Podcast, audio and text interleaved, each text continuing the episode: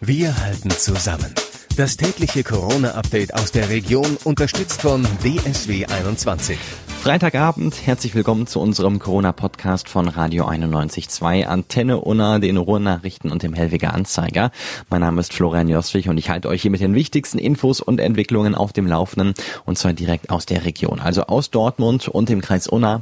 Wir haben aber auch den Rest im Blick. Unter anderem gibt es seit heute endlich einen Fahrplan für die Kitas. Nächste Woche Donnerstag geht es schon los.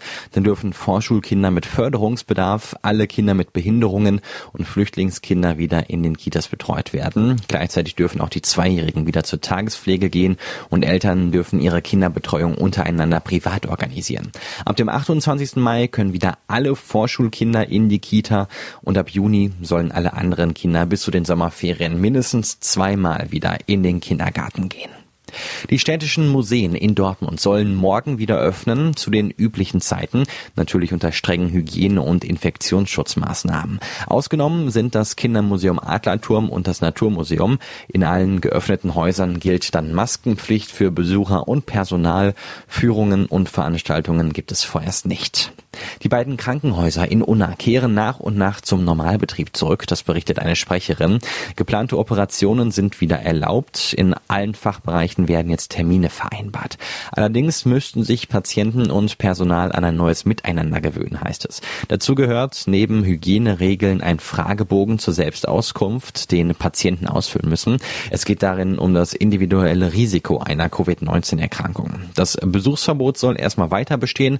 Ausnahmen sind bereits nach Absprache für die Besuche schwerstkranker und Sterbender sowie im Rahmen der Geburtsbegleitung möglich. Zudem gibt es weiterhin in beiden Häusern den inzwischen bewährten Hohl- und Bringdienst, damit Angehörige die Patienten mit frischer Wäsche und persönlichen Dingen versorgen können. Um den persönlichen Kontakt zwischen Patienten und Angehörigen zu erleichtern, ist die Nutzung der Telefone in den Patientenzimmern kostenfrei. Auch Videogespräche sind in besonderen Fällen möglich. Polizei und Ordnungsamt in Dortmund erwarten für morgen mehrere Demonstrationen, angemeldet und unangemeldet. Die Polizei rechnet damit, dass Veranstaltungen, die sich gegen die Corona-Schutzverordnung richten, von Rechtsextremisten und Demokratiefeinden unterwandert werden könnten. Grundsätzlich seien angemeldete Demonstrationsveranstaltungen unter Auflagen erlaubt, würde aber gegen das Infektionsschutzgesetz verstoßen, müssen Polizei und Ordnungsamt eingreifen.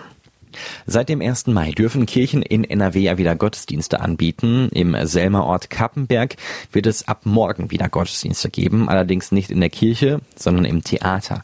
Das liegt daran, dass die Stiftskirche in Kappenberg ab Mitte Mai renoviert wird und der Ausweichraum die Anforderungen an die Corona-Schutzverordnung nicht erfüllt. Nach ersten Beratungen in der vergangenen Woche steht jetzt fest, der Graf von Karnitz stellt das Theater am Kappenberger Schloss zur Verfügung. Ein ungewöhnlicher Raum für Messen, aber einer, wo zwischen den Theatersitzreihen genug Abstand gehalten werden kann. Der BVB darf mittlerweile wieder mit dem kompletten Team trainieren. Demnach hat das Gesundheitsamt das Konzept der Borussen abgesegnet. Auch interne Testspiele sind wieder möglich. Ab sofort gibt es also wieder Kontaktsport bei den Borussen. Zweikämpfe sind erlaubt, denn schließlich startet in der kommenden Woche die Liga wieder. Bis dahin werden die BVB-Profis samt Trainer und Betreuerstab isoliert, um sich zum Beispiel in den eigenen vier Wänden nicht mit dem Coronavirus anzustecken. Vom Mannschaftshotel am höchsten in Dortmund wird es jeden Tag zum Training und dann auch zum Geisterderby gegen Schalke gehen. Bis dahin werden auch Journalisten die Borussen maximal per Videoschalte erleben. Die üblichen Pressekonferenzen wird es weiter nicht geben. Die Restaurants dürfen ab Montag in NRW wieder öffnen, allerdings nur, wenn sie Abstandsregeln einhalten können und ein Hygienekonzept vorlegen. Die Landesregierung hat bis heute Nachmittag diesbezüglich noch keine genauen Details verraten.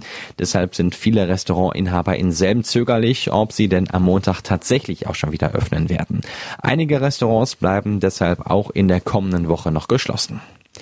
Dortmunds Frei- und Hallenbäder dürfen im Zuge der Corona-Lockerungen bald wieder öffnen. Von der Ankündigung des Landes wurden die Badbetreiber aber kalt erwischt. Freibäder dürfen laut Landesverordnung ab dem 20. Mai wieder öffnen, Hallenbäder ab dem 30. Mai. Die Sportwelt Dortmund betreibt vier von sieben Freibädern und vier von zwölf Hallenbädern in Dortmund. Sie traf die Ankündigung unvorbereitet. Man wolle jetzt prüfen, ob diese möglichen Öffnungsdaten einzuhalten seien, heißt es. Im Kreis Unna werden auch nicht alle Freibäder Freibäder öffnen, zum Teil, weil es noch keine klare Vorschriften gibt, die die Freibäder einhalten müssen. Das Freibad im Solebad Werne wird aber öffnen, weil die Umkleidekabinen und Duschen im Innenbereich des Bades aber geschlossen bleiben, müssen Gäste die Duschen im Freien nutzen. Außerdem werden draußen provisorische Umkleidekabinen eingerichtet. Da derzeit im Solebad einige Renovierungen durchgeführt werden, geht man auf Seiten der Stadt aktuell davon aus, dass das restliche Bad Mitte Juni wieder öffnen kann.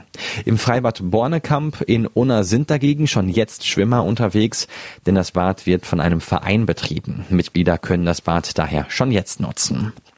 Wegen des Coronavirus war der Firmenlauf in Unna bereits vom 14. Mai auf den 20. August verschoben worden. Jetzt aber haben die Veranstalter und Organisatoren beschlossen, den Lauf ganz ausfallen zu lassen. Eine Neuauflage wird es also erst 2021 geben. Gestern Nachmittag hat die Castrop-Rauxeler Stadtverwaltung einen unter Quarantäne stehenden Häuserkomplex an der Wittener Straße eingezäunt. Dort leben 27 mit dem Coronavirus infizierte Menschen. Da die Wohnverhältnisse sehr beengt sind, steht der ganze Komplex mit 95 Bewohnern unter Quarantäne. Die Stadtverwaltung widerspricht aber Gerüchten, dass wegen Unruhe unter den Bewohnern ein Polizeieinsatz beim Aufbau des Zauns erforderlich gewesen sei. Polizisten hätten lediglich den Verkehr regeln müssen. Gucken wir jetzt noch auf die aktuellen Corona Corona-Zahlen. Die Stadt Dortmund meldet heute keinen weiteren Corona-Fall, aber einige genesene Patienten. Damit sinkt die Zahl der aktuell Infizierten weiter. 707 positive Testergebnisse liegen insgesamt vor. Drei Menschen sind seit gestern allerdings wieder genesen, womit jetzt 632 Dortmunder die Infektion überstanden haben. Im Kreis Unna kommen drei neue gemeldete Infektionen dazu, macht 646, 406 Erkrankte davon gelten aber wieder als genesen. Damit sind insgesamt noch 209 Infizierte gemeldet. Und damit war es das auch schon wieder für heute mit unserem Corona-Update von Radio 91.2, Antenne Unna, den Ruhrnachrichten und dem Hellweger Anzeiger. Kurzer Hinweis schon mal, am Mittwoch gibt es die vorerst letzte Ausgabe des Podcasts.